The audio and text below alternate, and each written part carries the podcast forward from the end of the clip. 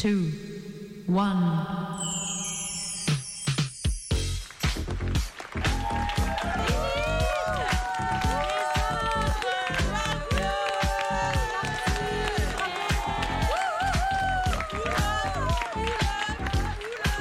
voilà qu'arrive l'équipe de Lilith, Martine et les autres sur la piste d'atterrissage. Et oui, mais quel moment incroyable! Ça fait 10 ans qu'elles prennent les ondes hertziennes. Elles nous arrivent tout droit de Radio Canu. Toute la galaxie ne capte pas le 102.2. Enfin, vous pouvez les écouter sur nos ondes.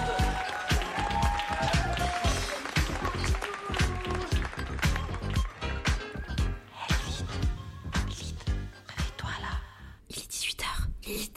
Lilith, il est 18h. C'est l'émission féministe. Faut qu'on prenne le micro.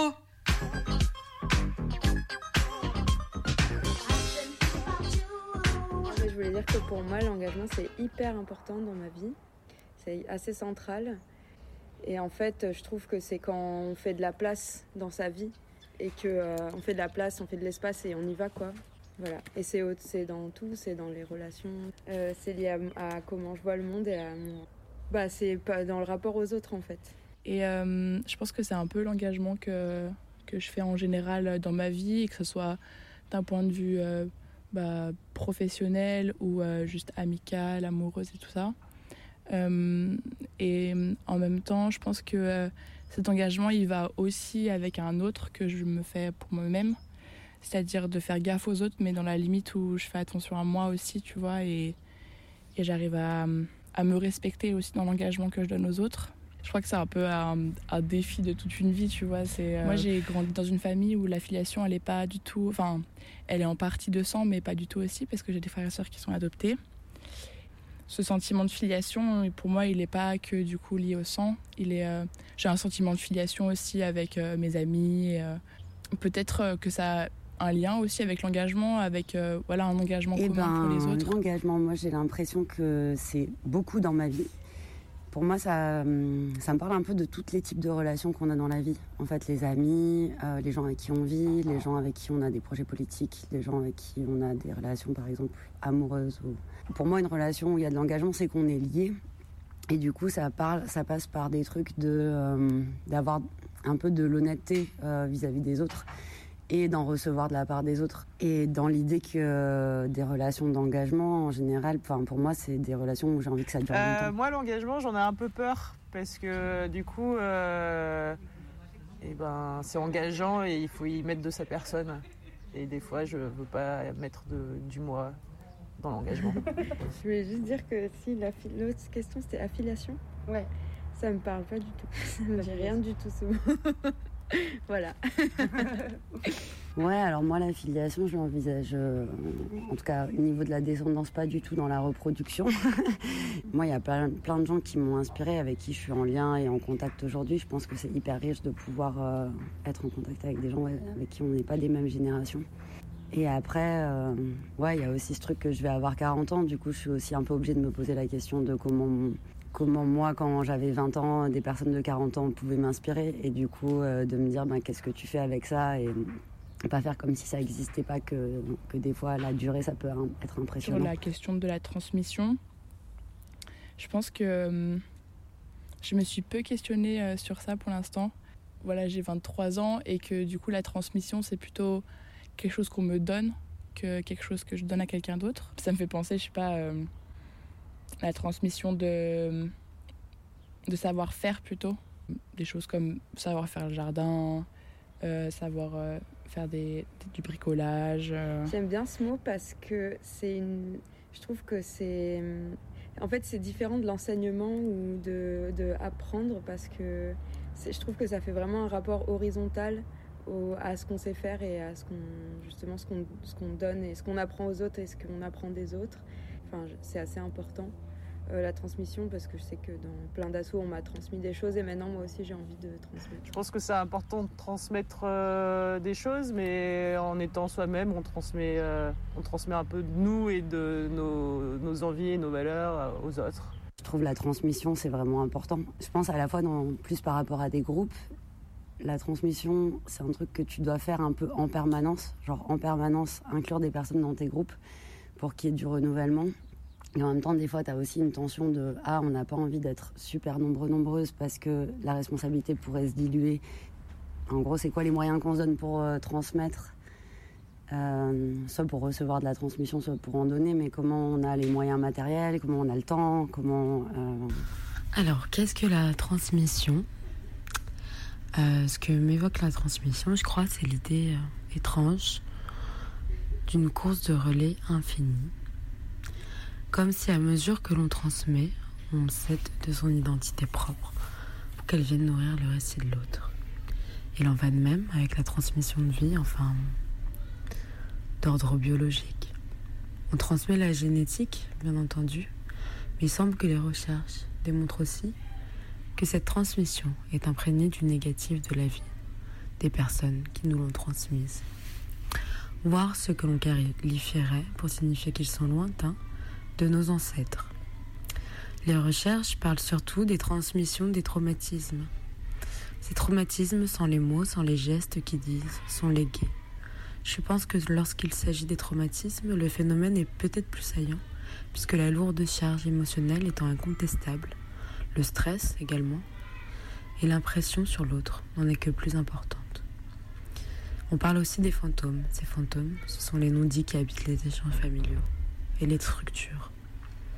Les choses que les enfants, à travers les réactions de leurs parents, ont appris à inhiber.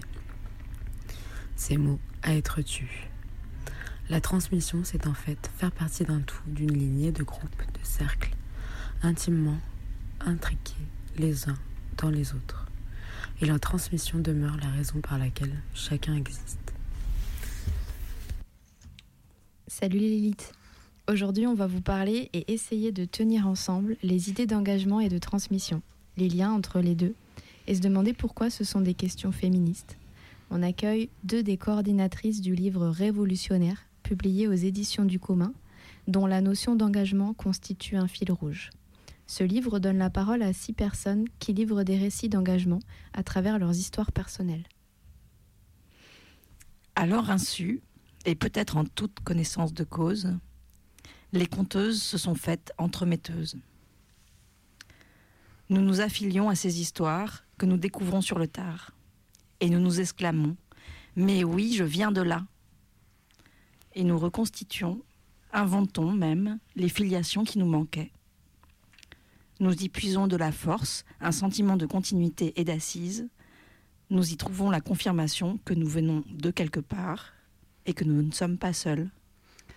Et oui, vous êtes bien sur le 102.2 à l'écoute de Lilith, Martine et les autres pour une heure d'émission. Et vous venez d'entendre un extrait de ce livre révolutionnaire, 6 récits pour une approche féministe de l'engagement, une petite partie de l'intro. Parce qu'on a de la chance du coup dans cette émission d'être avec Aude et Sandrine et moi-même, Martha, qui a aussi un peu participé à ce livre pour toute cette émission. Bah salut. Salut, bonjour. Salut, bienvenue. Salut, bienvenue. Et on vous a fait écouter au tout début pas mal de réponses glanées au fil de la semaine sur qu'est-ce que c'est l'engagement, qu'est-ce que c'est la transmission. Eh bien, on va se prêter au jeu.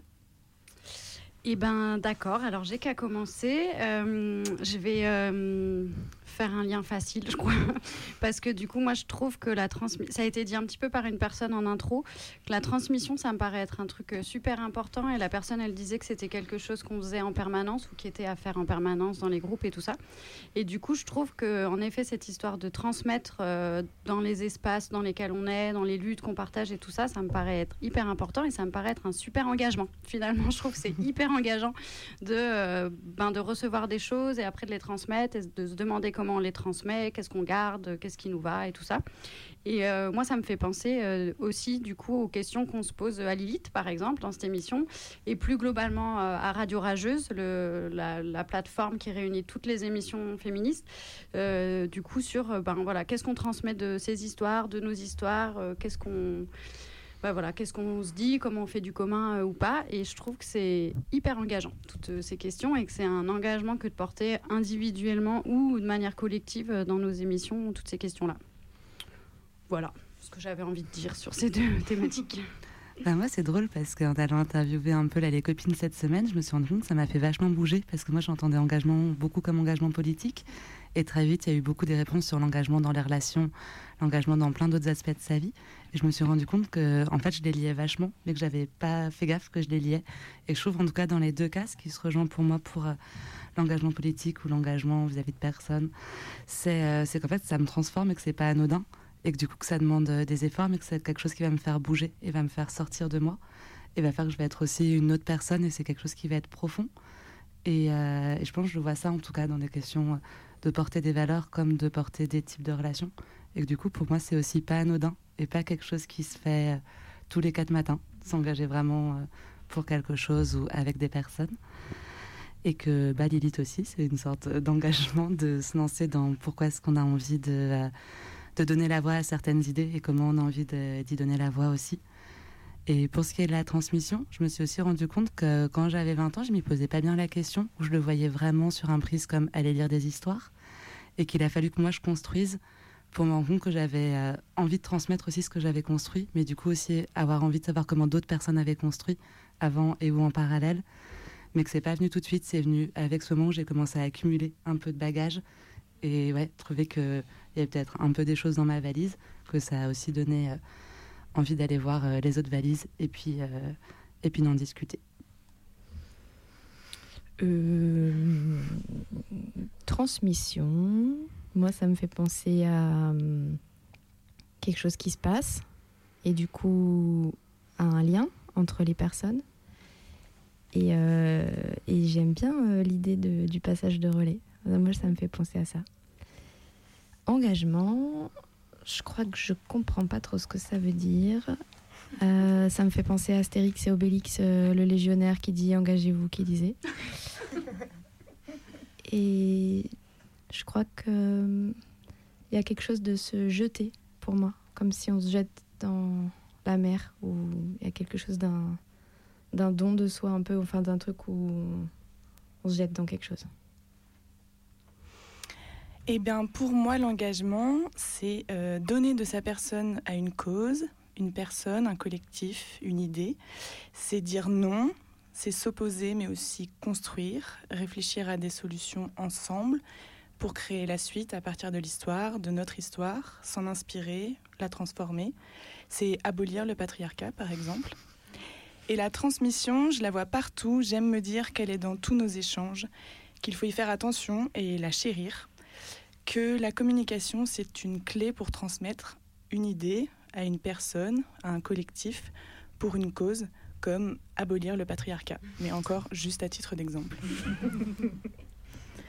Et alors, moi je dirais que pour me poser cette question-là, je peux repartir de mes obsessions personnelles. Une de mes obsessions, c'est comment faire que les choses durent, comment trouver des continuités et des continuités qui nous soutiennent, qui nous stabilisent, qui nous donnent aussi des perspectives, enfin, quelque chose qui est vraiment dans cet enjeu-là de ce qui dure et que la question de l'engagement, elle va se relier à cet enjeu-là, c'est-à-dire pour moi, cette notion d'engagement, elle est liée à s'engager durablement dans des groupes, dans des actions, dans des perspectives, dans des idées, avec des gens. Donc c'est vraiment lié à ce machin-là. Et finalement, ça me fait rebondir sur la transmission parce que moi, j'ai l'impression, dans comment j'arrive à aborder la transmission, que c'est aussi quelque chose de l'ordre de constituer ou reconstituer des continuités. Et c'est peut-être pour ça que, pour moi, la notion de transmission, elle se lie à la notion d'affiliation.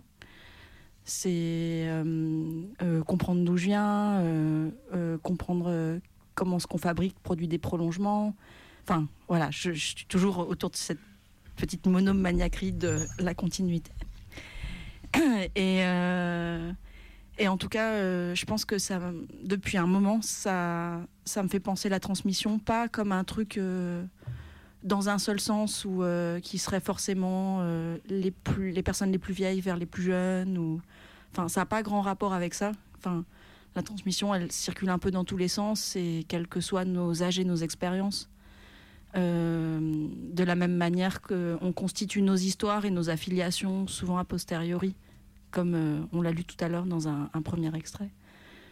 Et du coup, c'est effectivement un mouvement réciproque. Enfin, c'est pas des gens qui transmettent à d'autres et du coup se mettre en travail sur de la mémoire, de la transmission, de la filiation. Ça nous pose autant la question de ce qu'on a à partager que de ce qu'on reçoit, quoi. Enfin, ça va ensemble. Bref, un machin comme ça. Tout ça pour le grand dessin commun qui est comment on fait que nos idées, nos mouvements durent et s'amplifient. Voilà.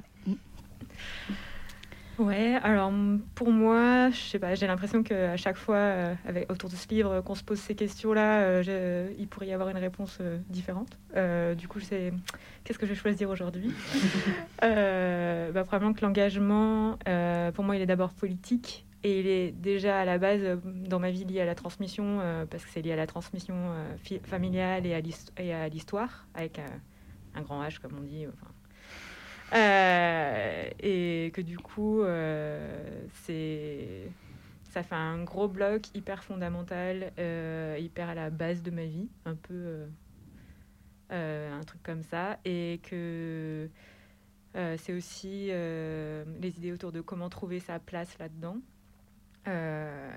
Et comment vouloir que ce soit important et en même temps pas envahissant, parce qu'il y a des choses ambiguës autour de ça à des moments, et en même temps, ouais, dans la transmission, c'est vachement lié à des choses autour de l'histoire, autour de l'art et de tous les moyens de transmettre qui peuvent être très différents, et comment arriver à imbriquer tout ça de manière à ce que ça fonctionne et à ce que ça fasse quelque chose qui ait du sens à la fois pour moi dans ma vie et à la fois du sens collectif. Quelque chose comme ça.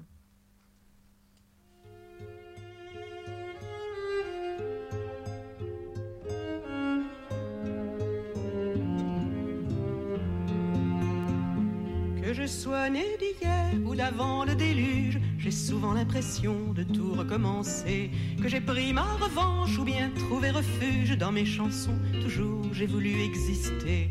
Que vous sachiez de moi ce que j'en veux bien dire, que vous soyez fidèle ou bien simple passant, et que nous en soyons juste au premier sourire. Sachez ce qui pour moi est le plus important, oui le plus important.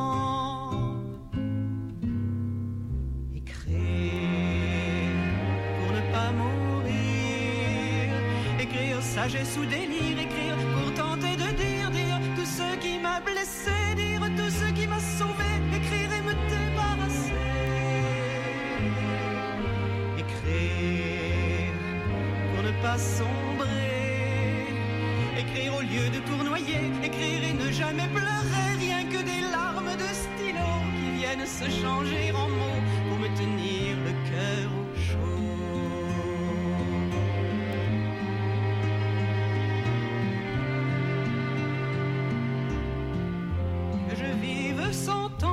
Quelques décades, je ne supporte pas de voir le temps passer. On arpente sa vie au pas de promenade, et puis on s'aperçoit qu'il faudra se presser. Que vous soyez tranquille ou plein d'inquiétude, ce que je vais vous dire, vous le comprendrez. En mettant bout à bout toutes nos solitudes, on pourrait se sentir un peu moins effrayé, un peu moins effrayé. Écrire pas mourir, écrire tendresse ou plaisir, écrire pour tenter de dire tout ce que j'ai compris, dire l'amour et le mépris, écrire me sauver de l'oubli, écrire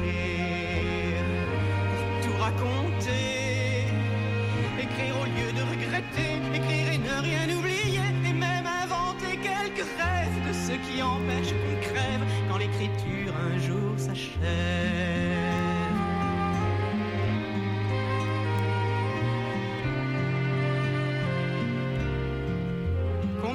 En passant d'une oreille distraite, ou qu'on ait l'impression de trop me ressembler, je voudrais que ces mots qui me sont une fête, on ne se dépêche pas d'aller les oublier. Que vous soyez critique ou plein de bienveillance, je ne recherche pas toujours ce qui vous plaît. Quand je soigne mes mots, c'est à moi que je pense. Je veux me regarder sans sans regret, sans honte et sans regret. Et créer pour ne pas mourir, écrire, grimacer, sourire, écrire et ne pas me dédire, dire ce que je n'ai su faire, dire pour ne pas me défaire, écrire, habiller ma colère.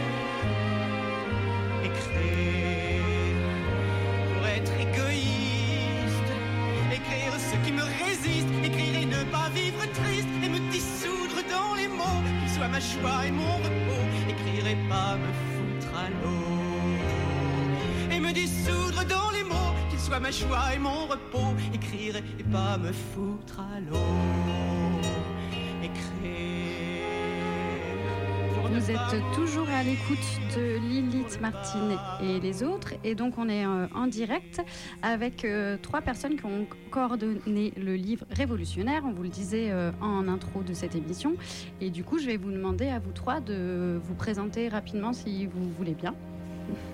Alors, je vais commencer. Je vais me présenter juste par rapport au livre. Parce que oui, c'était ça ma question. Du coup, moi, j'ai rejoint le livre en dernier. C'est-à-dire, c'est un projet qui est assez long et où il y a pas mal de personnes qui sont passées dans le projet, si j'ose dire, qui ont participé. Et c'est pas du tout juste un projet de livre, c'est un projet de récolte et de transmission de récits de vie.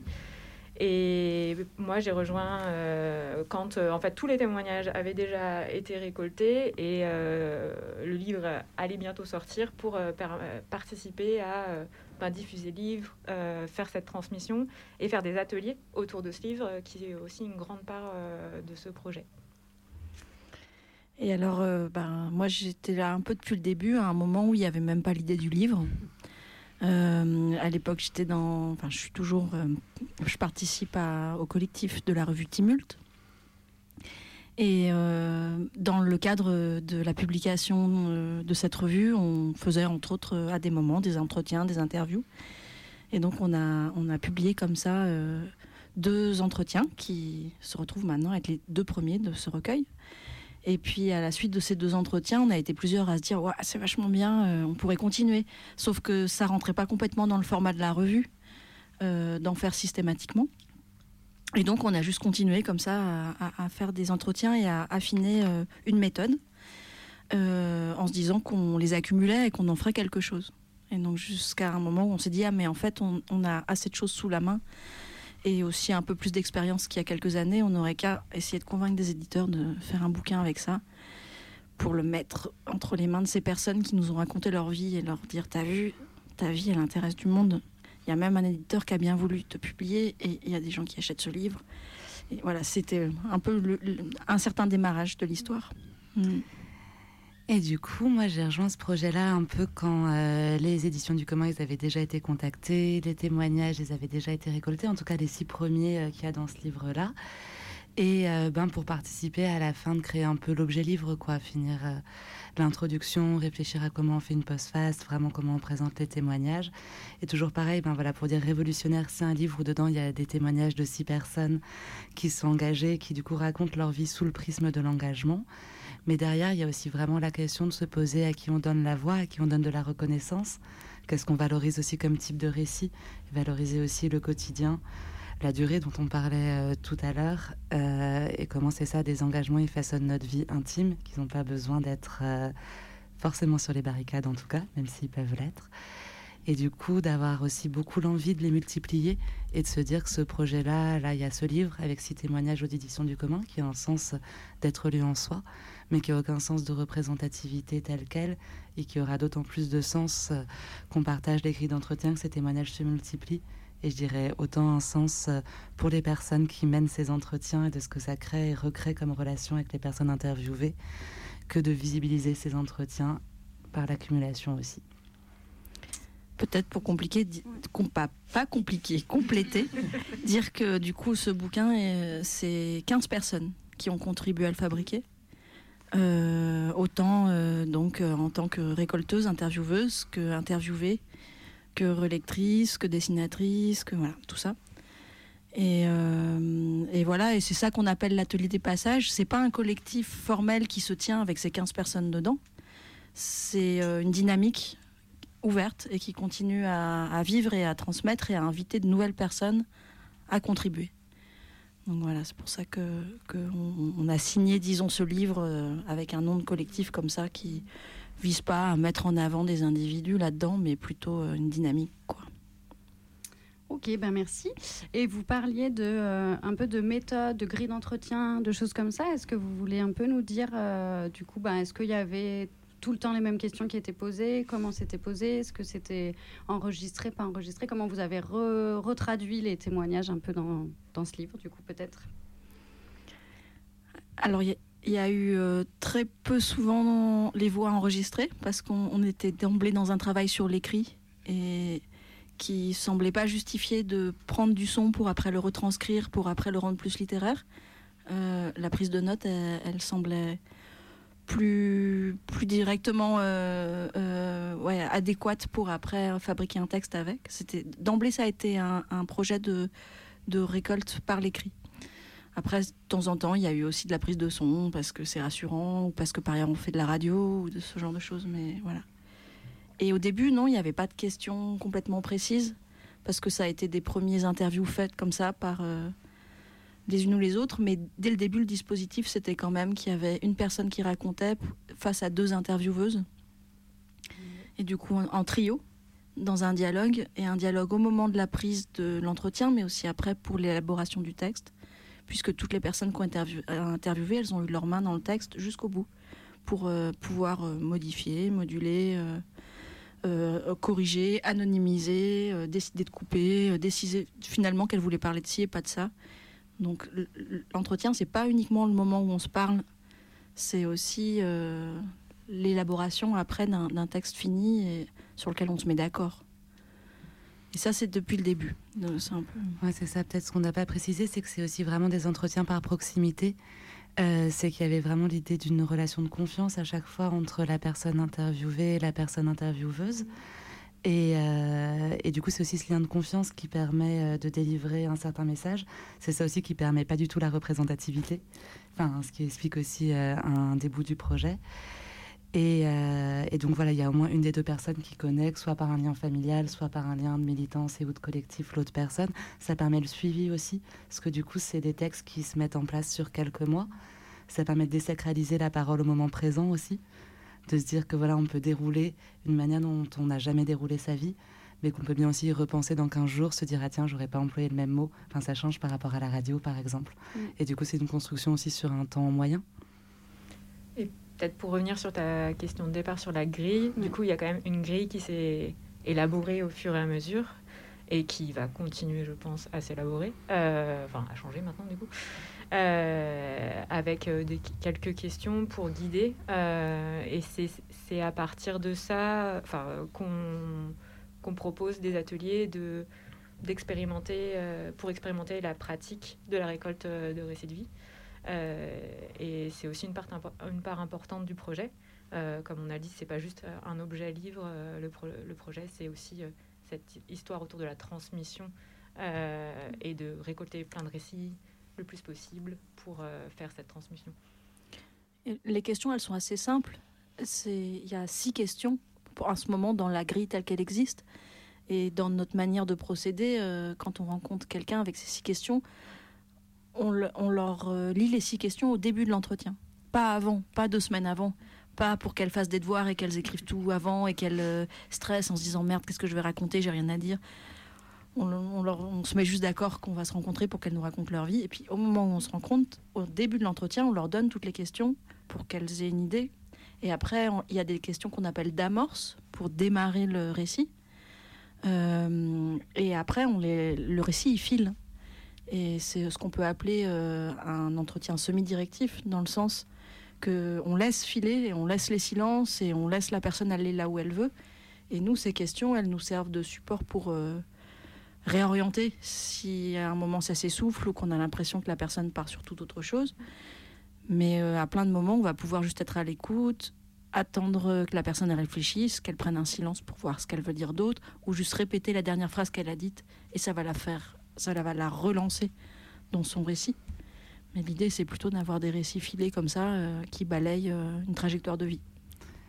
Et peut-être pour finir cette première partie d'entretien, il y a peut-être un bout du cadre qu'on n'a pas expliqué, c'est peut-être pourquoi c'est une approche féministe ou parfois en mixité choisie. Ben, pas parfois, tout le temps. C'est une approche féministe d'abord d'aller chercher des récits qu'on n'entend pas, de personnes qui commencent par dire qu'elles n'ont rien à dire, que c'est pas intéressant, qu'elles n'ont pas de mémoire et que c'est anecdotique. D'aller chercher aussi le quotidien et ce que c'est que les gestes d'engagement dans son quotidien et pas uniquement dans les grands hauts faits, des grands héros qui ont fait la grande histoire. Et dans une mixité choisie sans hommes cis pour l'instant, pas forcément avec des personnes qui se définissent avant tout comme féministes. Certaines, elles ne savent pas leurs entrées dans l'engagement. Après, elles se positionnent aussi sur ces questions-là. Mais voilà, du coup, ça, c'est des éléments de notre approche féministe. Ouais. C'est des éléments, tout comme je trouve vraiment le fait de jamais s'approprier les récits des personnes et de leur laisser la main de bout en bout. Et je trouve d'avoir un travail de long terme où je trouve ce rapport d'horizontalité et de confiance, il vient vraiment avec des outils que moi je trouve intéressante, comment on fait de la co-construction, mais qu'on ne va jamais s'approprier les récits d'autres personnes. Et de se dire aussi voilà, que ces questions de mixité, elles nous traversent aussi, et qu'il y avait cette notion de donner la voix à des personnes minorisées, et qu'elles peuvent bien aussi bouger à des moments donnés. Mais que c'est ça, c'est que c'est pas un livre sur des parcours féministes, mais c'est un livre qu'on a envie de valoriser, parce qu'on trouve que de fait, ça rentre dans une approche féministe. Mmh.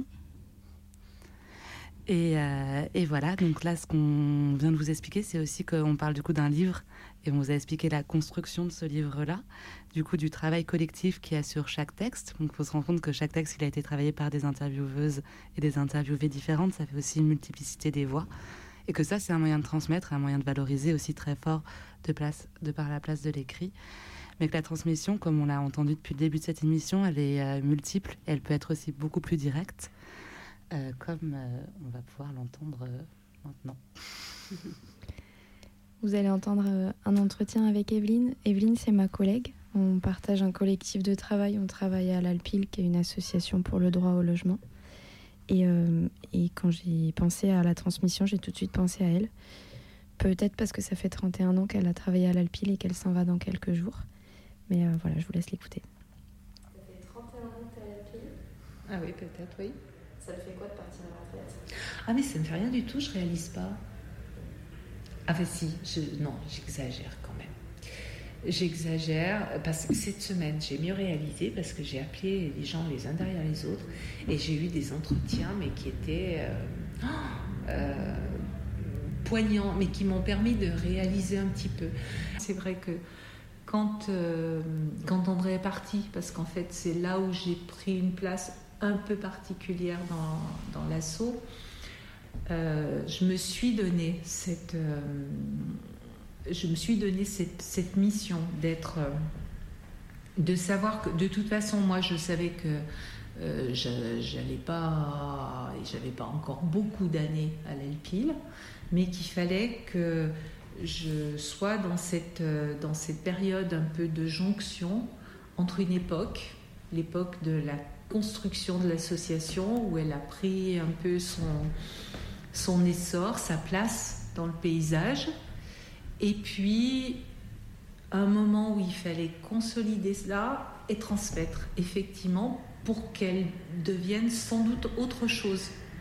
Alors le autre chose, je sais pas encore ce qui sera, c'est pas moi qui vais le construire, mais en tout cas je voyais un peu cette place là, d'être à ce moment de jonction entre deux époques.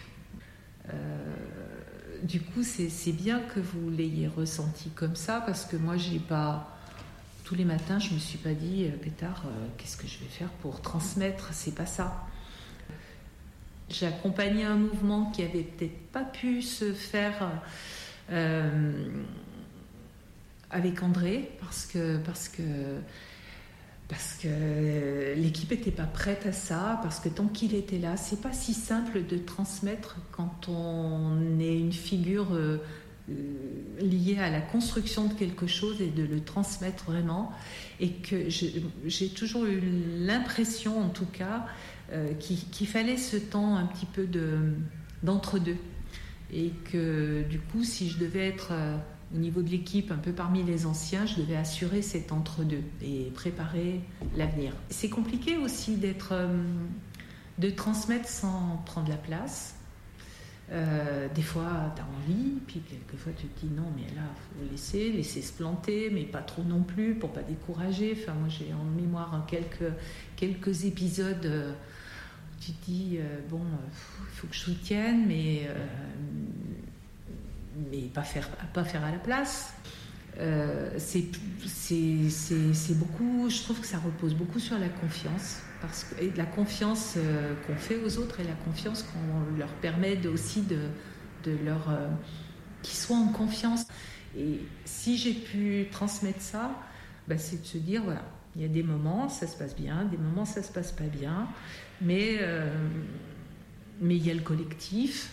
Et puis même quand ça se passe pas bien, bah, on se fait confiance. C'est justement à ce moment-là qu'il faut se faire confiance, et puis se dire aussi peut-être qu'il y a des trucs qui n'ont pas été bien faits, mais c'est pas grave. Enfin, une fois qu'on se l'est dit, comment on reprend, comment on avance quand même. À un niveau familial, tu vois, quand t'as des mômes, tu transmets aussi un certain nombre de choses, mais à un moment, tu te dis, bon, bah, maintenant, c'est bon, quoi. Et puis, c'est bon pour les mômes aussi de se dire, bah, oh, ouais, je vais pas...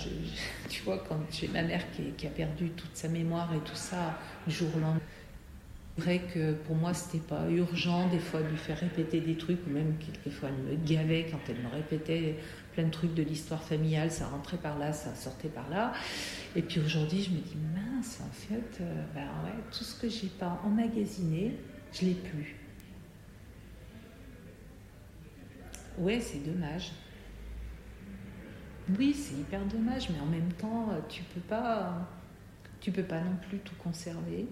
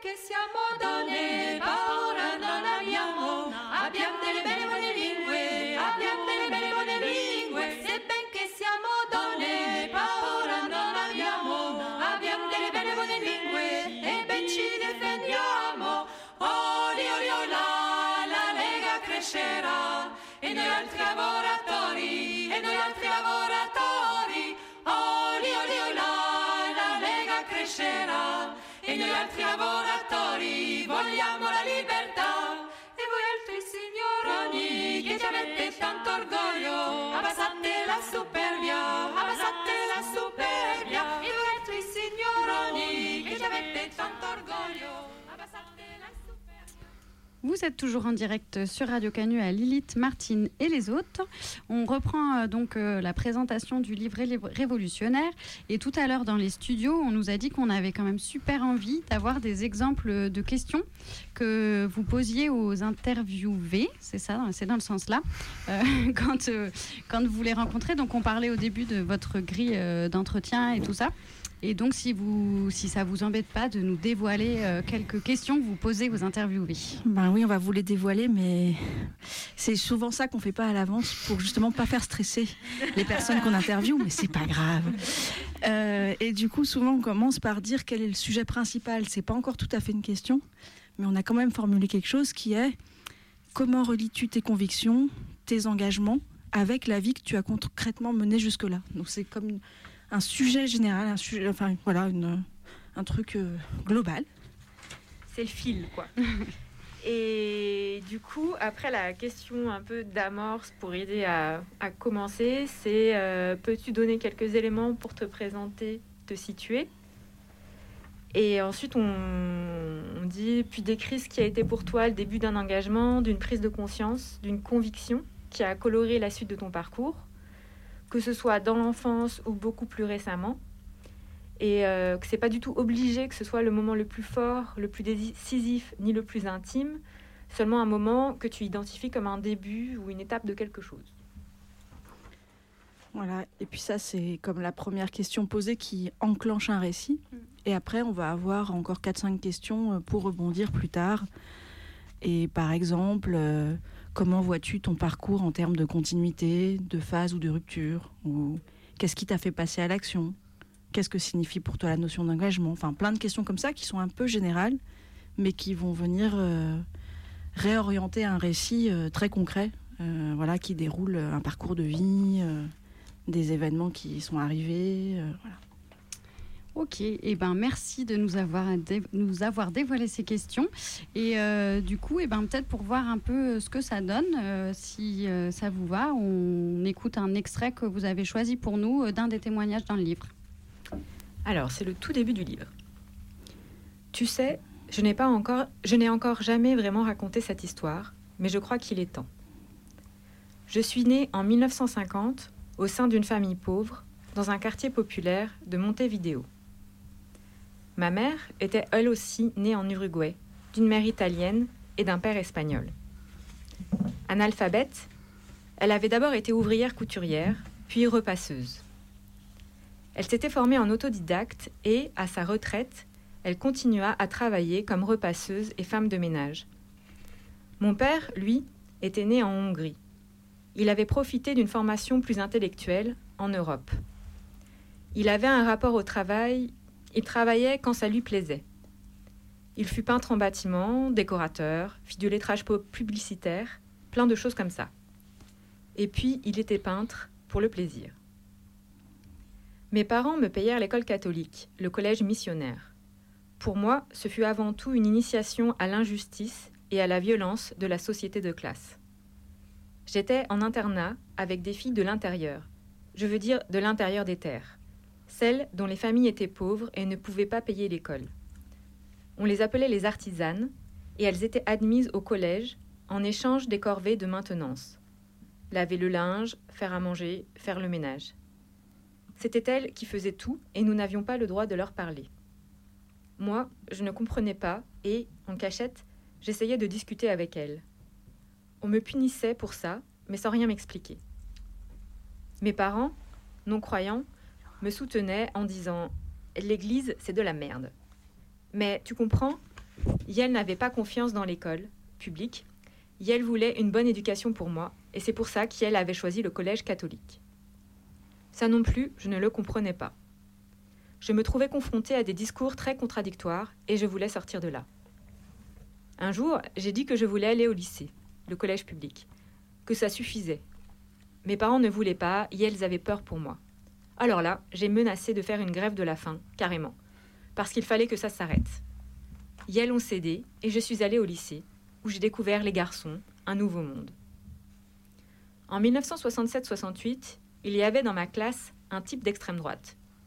J'avais déjà une grande sensibilité à ces choses-là, une conscience aiguë du danger. Je disais à mes copines, ce type-là, il faut le tuer. Une amie m'a répondu que je ne pouvais pas dire ça, que ça n'allait pas, et qu'il y avait mieux à faire.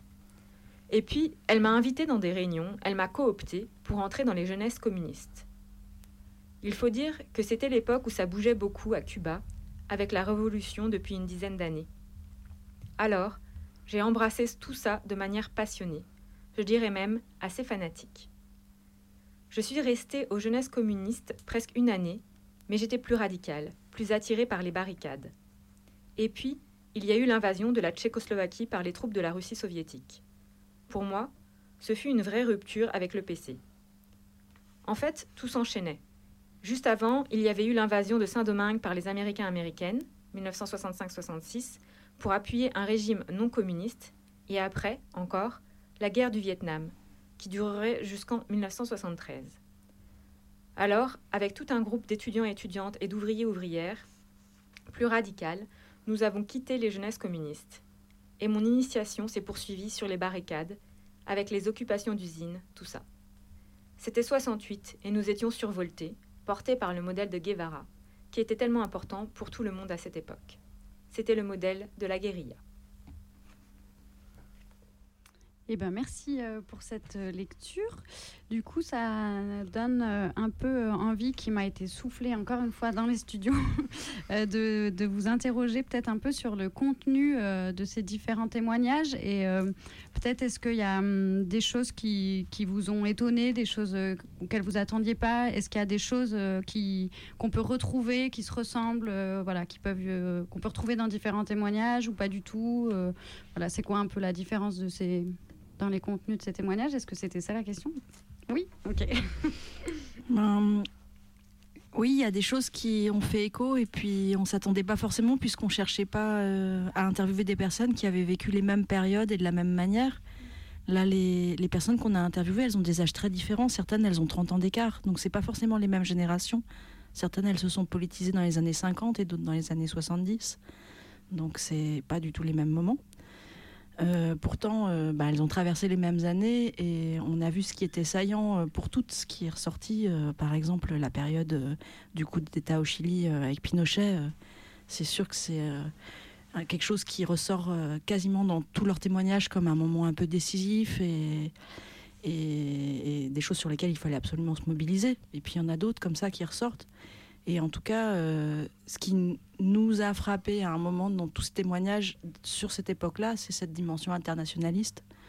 Il y a le soutien à la Palestine, enfin ouais, tout le soutien aux Amériques du Sud, à la Palestine, le rapport à la guerre d'Algérie, enfin tous ces trucs-là ressortent extrêmement fort. Et ça nous a quand même pas mal en miroir renvoyé à nous, mais c'est quoi notre rapport à ce qui se passe ailleurs dans le monde et comment nos luttes elles sont ancrées localement, mais aussi connectées à d'autres réseaux, à d'autres groupes, à quel point est-ce que ça circule, à quel point est-ce qu'on cherche à faire de la solidarité entre des régions différentes du monde, comment est-ce qu'on se questionne sur les rapports postcoloniaux d'une manière différente. Enfin, la question de l'anti-impérialisme et de l'internationalisme qui sonnait quand même dans leurs témoignages comme des évidences et le terrain de leur lutte. Ou un des terrains, certains des terrains, des multiples terrains de leur lutte, on s'est rendu compte que dans des générations plus récentes, on n'arrivait pas, ou plus, ou on ne savait pas, ou on se posait plein de questions, ou au contraire, on ne s'en posait plus du tout.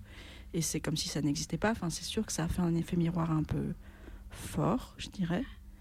Et peut-être après, il y a ce deuxième thème important qui est la question des luttes dans le travail. Et de voir à quel point, dans plein de mouvements révolutionnaires, de gauche, d'extrême gauche, le terrain de la lutte, c'est telle entreprise, c'est tel travail. On a son organisation politique à l'extérieur, et puis après, on rentre dans un syndicat, et dans le syndicat, il y a toutes les mouvances politiques. Donc, selon quel syndicat est fort dans telle boîte, on rentre à la CFDT ou à la CGT ou ailleurs. Et puis, à l'intérieur du syndicat, il y a des anards, il y a des trotskistes, il y a des maoïstes, il y a des marxistes, et il y a des gens pas encartés, et il y a des gens encartés. Et c'est aussi dans cet univers-là que se déploie à un moment une organisation de lutte, des objectifs de lutte, etc. Et c'est sûr que ça nous a fait un bon petit choc. Et puis, de fait, moi, je trouve dans ce premier livre, en tout cas, ce qui n'est pas toute la démarche, mais dans ce premier livre, il y a un positionnement générationnel, et il y a un positionnement vis-à-vis du terme révolutionnaire. Il y a quand même un peu, c'est ce qui est dit dans l'intro, mais c'est un peu vrai, c'est chose de dire, pour des personnes de 30-40 ans, c'est plus facile de se définir féministe que révolutionnaire, et c'est un terme dont on ne sait pas trop quoi faire. Et du coup, en tout cas, on imagine ou on fantasme que pour les générations précédentes, c'est plus facile de s'approprier le terme révolutionnaire. Et du coup, dans les questions, il y avait aussi quand même quels sont vos engagements révolutionnaires, qui est dans la grille d'entretien qu'on commence à enlever. Et d'ailleurs, je trouve c'est rigolo, c'est aussi des retours d'atelier.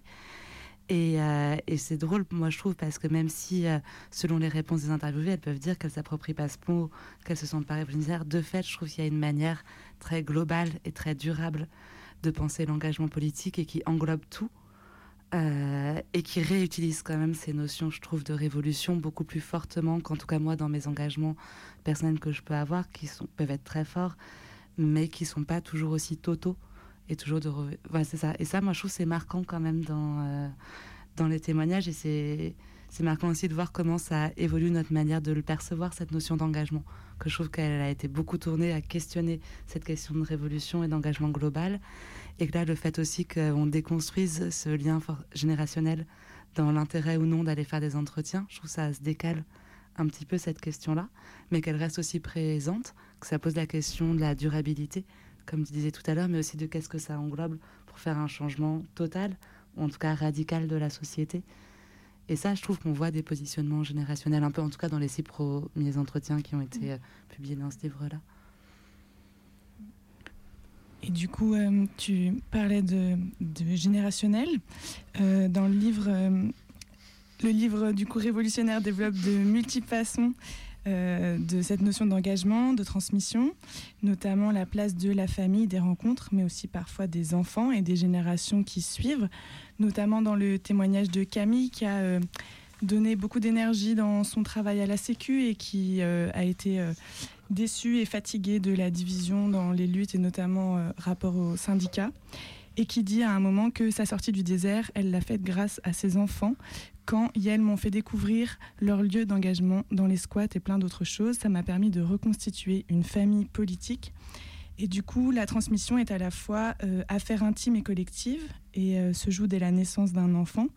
Donc à partir de quand on commence à transmettre à son enfant, par quel biais, entre le langage et le non-verbal, de la grossesse à l'éducation.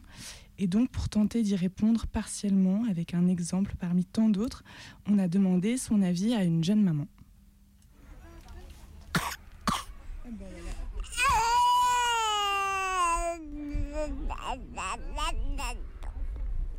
Il me semblait bien que tu avais quelque chose à dire. Alors là, on se bagarre toutes les deux parce que moi, elle enlève le bonnet, je lui remets. Je m'appelle Lucie, j'ai 31 ans. Mon bébé s'appelle Madeleine, c'est une petite fille qui est née le jour de la Saint-Madeleine parce que je crois qu'elle a voulu nous dire qu'elle aimait bien le prénom qu'on avait choisi pour elle. Dès le début de ma grossesse, j'ai mis en place des moyens de transmission avec Madeleine et par la parole, je lui ai beaucoup parlé dès le début. Je lui ai expliqué tout ce qui se passait, justement je nommais mes émotions à moi ou je nommais des... Je sais qu'on est allé voir un concert à un moment qui était assez bruyant, je lui racontais ce qui se passait, je lui racontais où on était. Et je pense que d'une part le fait de le nommer et de nommer tout ce qui se passait, moi ça me détendait, mine de rien, et je sentais que, je sais pas, ça nous mettait dans un moment d'harmonie, elle et moi. Il y a plein de fois où, j'ai un exemple en particulier où j'étais hyper angoissée avant d'aller me coucher, j'avais un problème dans la tête, j'étais en colère, je me tournais dans tous les sens, voilà, j'arrivais pas à passer à autre chose et il y a eu un moment où je lui ai dit, où je me suis rendu compte de l'état dans lequel j'étais et je lui ai dit je suis désolée, il y a ça qui m'embête, c'est pas contre toi, voilà, et dans la seconde je me suis endormie. Et sur le coup je me suis dit, elle m'a dit, c'est elle qui m'a envoyé le message, c'est elle qui m'a dit mais t'inquiète maman, ça va aller. En fait je pense que c'est quand même à double sens, je pense que c'est quand même moi qui générais des émotions et des ressentis.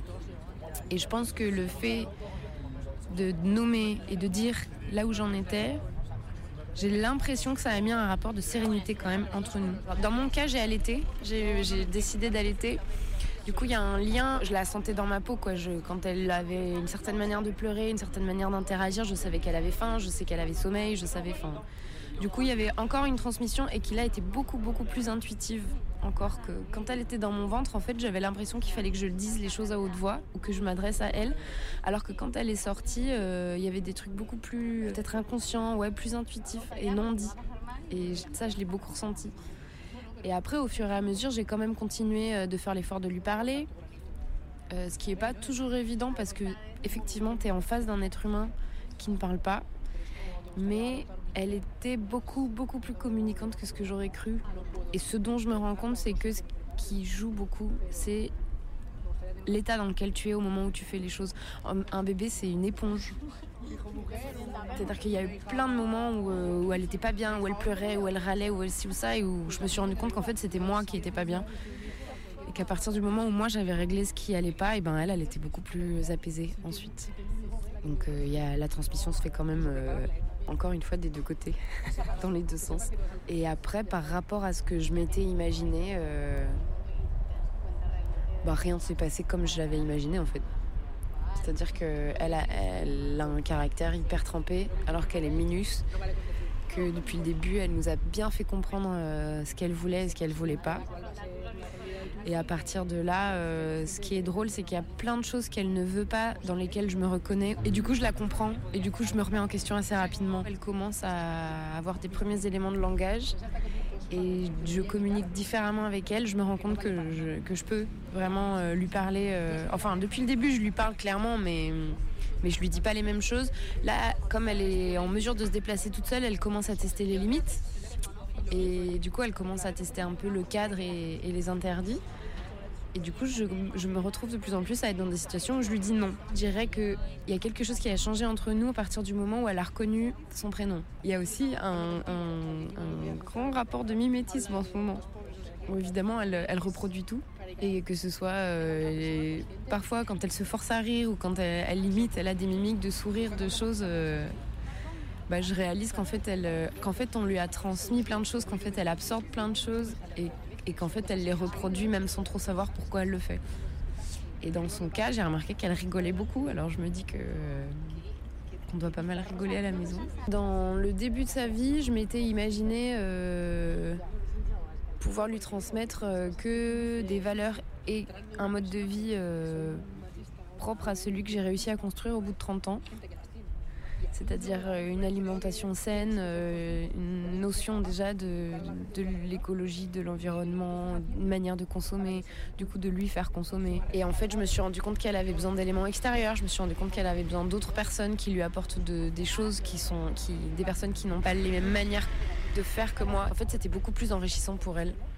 Et je le vois depuis qu'elle va chez sa nounou, je vois l'accueil qu'elle fait à sa nounou tous les matins. L'assistante maternelle et moi, il y a plein de points sur lesquels on n'est pas raccord. Ne serait-ce que par exemple le fait qu'elle ait plein de jouets en plastique. Mais la première fois que j'ai vu Madeleine se jeter sur un jouet en plastique et surkiffer et puis se marrer, parce qu'en plus il y avait le son, l'image, la lumière, techno-para de l'enfer, mais pour moi c'était l'enfer. Elle était aux anges. J'ai compris aussi qu'il allait falloir que j'accepte qu'il y a des choses qui allaient lui faire plaisir, qui moi n'allaient pas me faire plaisir. Et qu'il allait falloir qu'elle vive dans le monde dans lequel on est. Mais que pour autant, j'allais continuer à lui proposer mon point de vue et réussir à rester ouverte à entendre le sien. J'aimerais lui dire qu'elle seule peut définir ce que c'est qu'être une femme. J'aimerais que ce ne soit pas dicté par des idées sociétales, par des idées patriarcales. J'aimerais que Madeleine, tu sois la femme que tu as envie d'être. Et que ce soit vraiment de la définition que tu donneras à ce terme-là. Voilà. Et sans transition, on revient en direct de Lilith sur le livre Révolutionnaires. Et on va conclure du coup cet entretien avec vous, peut-être sur... si vous voulez un peu nous présenter votre tournée, parce qu'on m'a soufflé que vous étiez en tournée pendant un an. Et du coup, de ce que j'ai compris, votre tournée, elle consiste à faire un temps de présentation de livres, un temps d'atelier. Est-ce que peut-être vous pouvez nous dire un mot de cette tournée, de la présentation, de l'atelier ? Et puis après, on vous demandera les dates où on peut vous trouver, votre mail, tout ça. Mais si vous voulez un peu nous dire... ce qu'il en est, et puis un peu peut-être aussi pourquoi vous aviez envie de faire ça comme ça, et du coup c'est quoi les retours que vous avez déjà eus et comment ça vous fait évoluer peut-être vous aussi. Alors peut-être déjà en quoi ça consiste. C'est pas une tournée permanente, hein. C'est une tournée intermittente. Et on a deux formats autour du livre. Un format où on présente le livre et l'approche qu'on a autour de cette démarche de recueil de récits de vie. Et ça, c'est en mixité grand public. Et on a un deuxième format qui est un format d'atelier où là on fait expérimenter du coup la pratique de recueillir des entretiens. Enfin, on essaye de faire expérimenter des bouts de cette pratique. Et ces ateliers, ils sont en mixité choisie sans hommes cis, dans l'idée de privilégier, d'encourager à ce que des personnes qui souvent se sentent moins légitimes à raconter, mais aussi à écrire, s'approprient la technique et pour se sentir capable de le faire. C'est l'eau qui me monte à la tête. Je bafouille au micro. Et d'ailleurs, du coup, dans ces ateliers, on avait un peu anticipé, on a essayé de construire les ateliers en prenant en compte le fait que, vu le public, il y avait possibilité qu'il y ait des difficultés à prendre la parole, parce qu'on expérimente une déposition, interviewer... intervieweuse qui prend des notes et intervieweuse qui pose des questions. Et du coup, je crois qu'à chaque atelier, pour l'instant, on en a fait 3, je crois, pour l'instant. Il y a eu au moins une personne qui a eu des difficultés sur le fait de se dire ces choses-là, j'ai rien à dire, je veux pas parler, c'est compliqué, etc. Et du coup, c'est intéressant d'avoir justement cette approche féministe et d'essayer de réfléchir à comment à la fois on respecte le fait que peut-être la personne elle puisse pas, elle veut pas du tout, et à la fois comment on encourage. Et du coup, il y a tous ces ambiguïtés entre... je ne sais pas si c'est tant des ambiguïtés qu'un chemin à trouver entre encourager et se dire « bon, bah là, non, si tu veux pas... » Le but, c'est pas que ce soit difficile dans le sens « c'est horrible, je veux pas ». Voilà. Et c'est aussi des réflexions qui sont en cours sur comment on adapte les ateliers en fonction des lieux, des publics et tout ça. Et comment on en fait une pratique d'empowerment où on dépasse nos peurs et après on y va et on se dit que mais finalement c'était super. Quelque chose un peu comme ça, en tout cas, qui va du côté de se donner de la force ensemble plutôt que de s'enfoncer ou de se dévaloriser. C'est vrai que ça on l'a pas dit, mais parfois les interviewés qu'il y a dans le livre, il a fallu attendre 6 mois avant qu'elles disent oui. Puis, et des fois, on a dû les revoir tous les 6 mois pendant 2 ans avant qu'il se passe quelque chose pour de vrai. Travail de dur labeur. Ouais, c'est clair. C'est déjà une tournée permanente, en fait. Et du coup, si on veut se donner de la force avec vous lors d'un atelier prochainement, est-ce que vous pouvez nous dire où on peut vous retrouver ? Oui.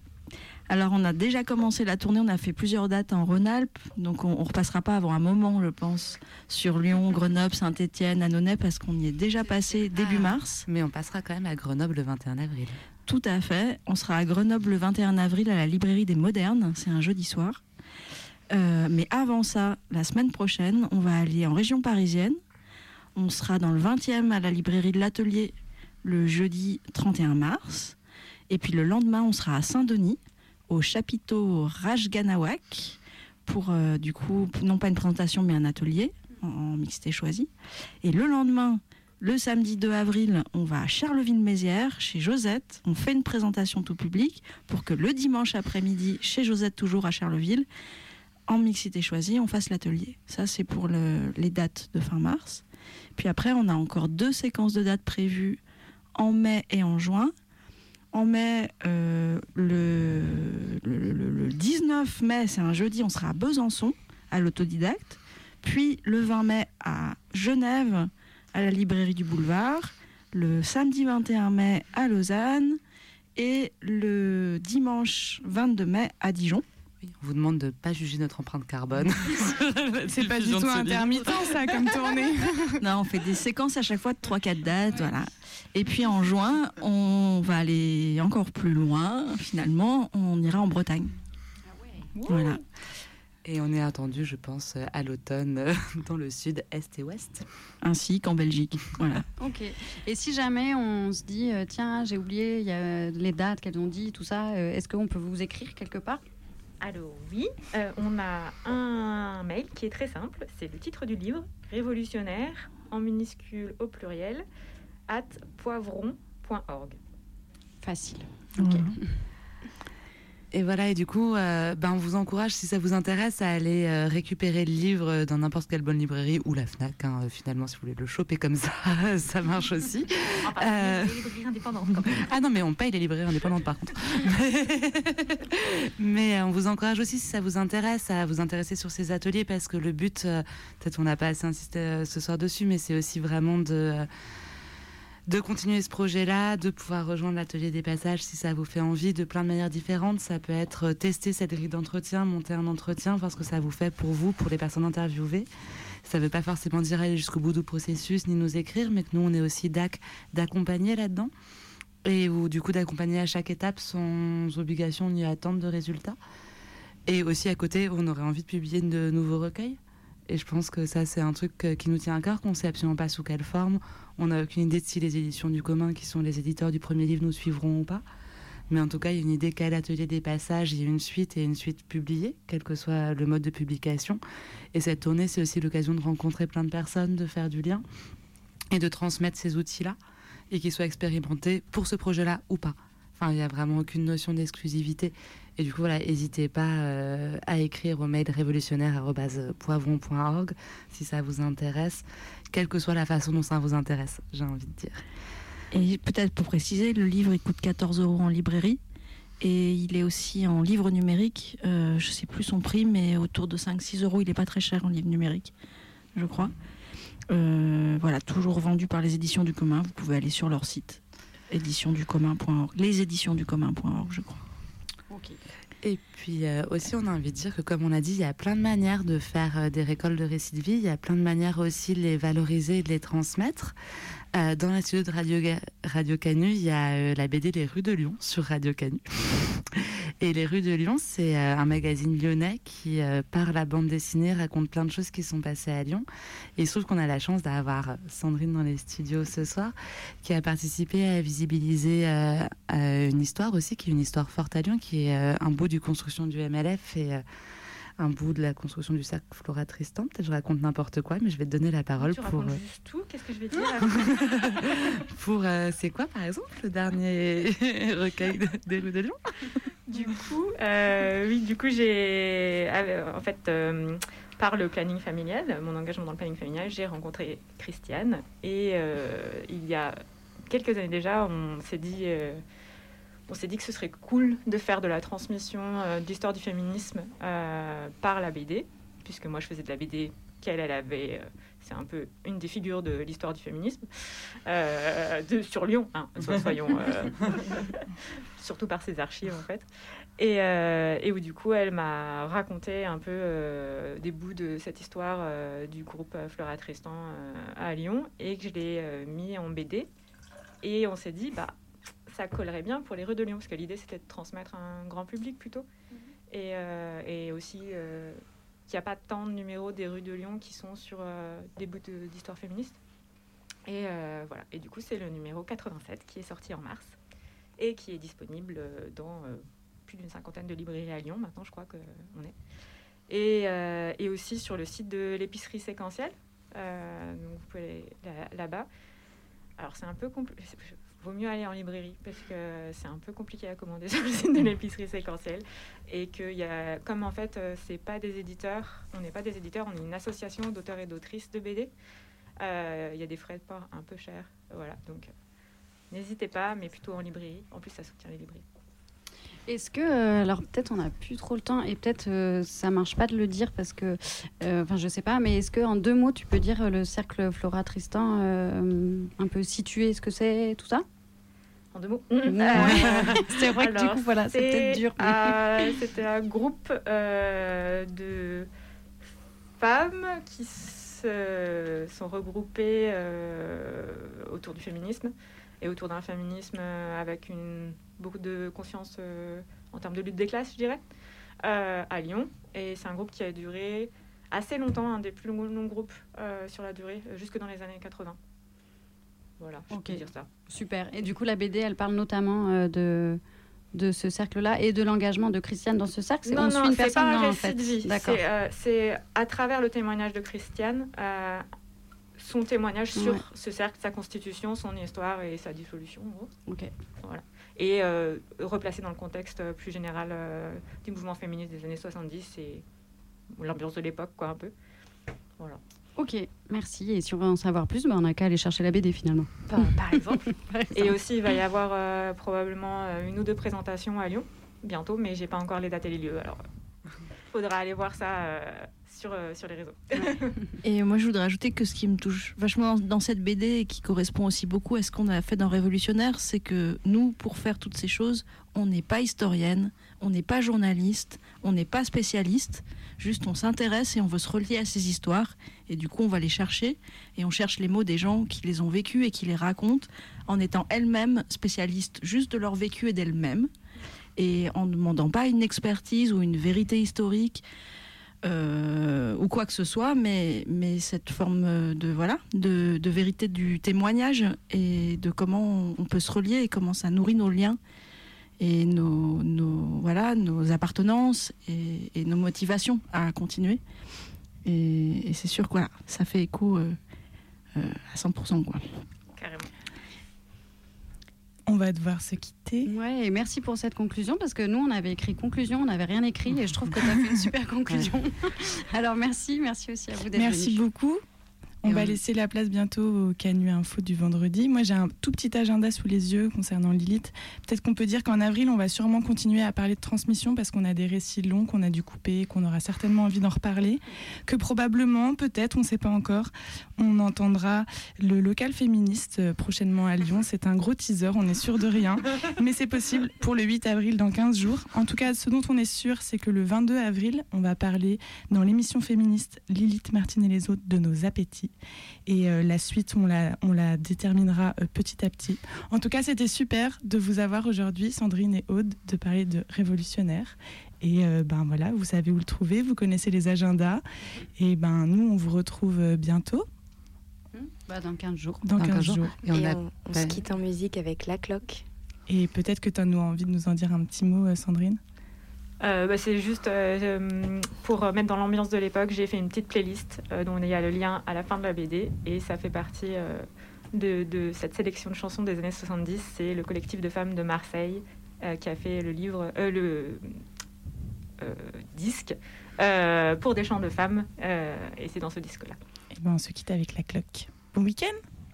Salut. Salut les Lilith. Quand je lui ai dit que j'étais en cloque, il m'a dit, tu sais, moi je m'en moque. Le 10 du mois, je m'en vais à l'armée. J'ai pas l'instinct de paternité. Quand je leur ai dit que j'étais en cloque, mon père m'a flanqué une taloche. Ma mère m'a dit, faut te marier. Mais moi je voulais le faire passer. C'est là qu'on se retrouve dans l'illégalité. C'est là que l'on découvre les lois du porte-monnaie. La tige de persil, passe-moi une aiguille. La sonde qu'on se passe, faudrait pas qu'on y passe. Pareil que dans les cliniques, elles ont même la télé. C'est pour les gens afriques, c'est pas pour ton budget. Pourtant moi la Hollande, je sais bien aller. Pareil qu'il y a des canaux qu'on peut s'y promener. On se promène la peur au ventre, dans la crainte de la prison. Quel beau rêve pour nous les femmes d'avorter dans ces conditions. On se promène la peur au ventre, dans la crainte de la prison. Ceux qui sur nos ventres font des lois devront un jour écouter notre voix.